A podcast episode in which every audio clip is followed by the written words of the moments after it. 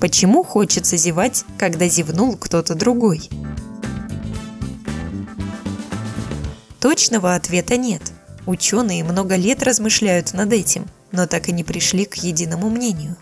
Одна из самых популярных версий – человек – животное общественное, поэтому склонен к подражательству и взаимному внушению.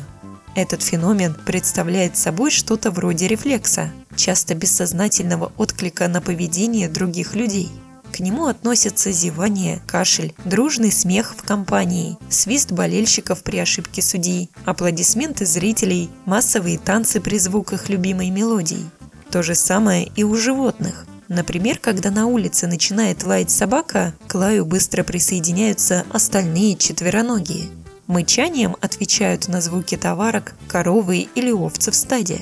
Такое поведение психологически оправдано – оно помогает избавиться от чувства одиночества, дает чувство общности в группе. К слову, ученые подсчитали процент людей, которые начинают зевать, когда это делают другие. Он составляет от 45 до 60 процентов. На вопрос помог ответить психоневролог Евгений Шапошников –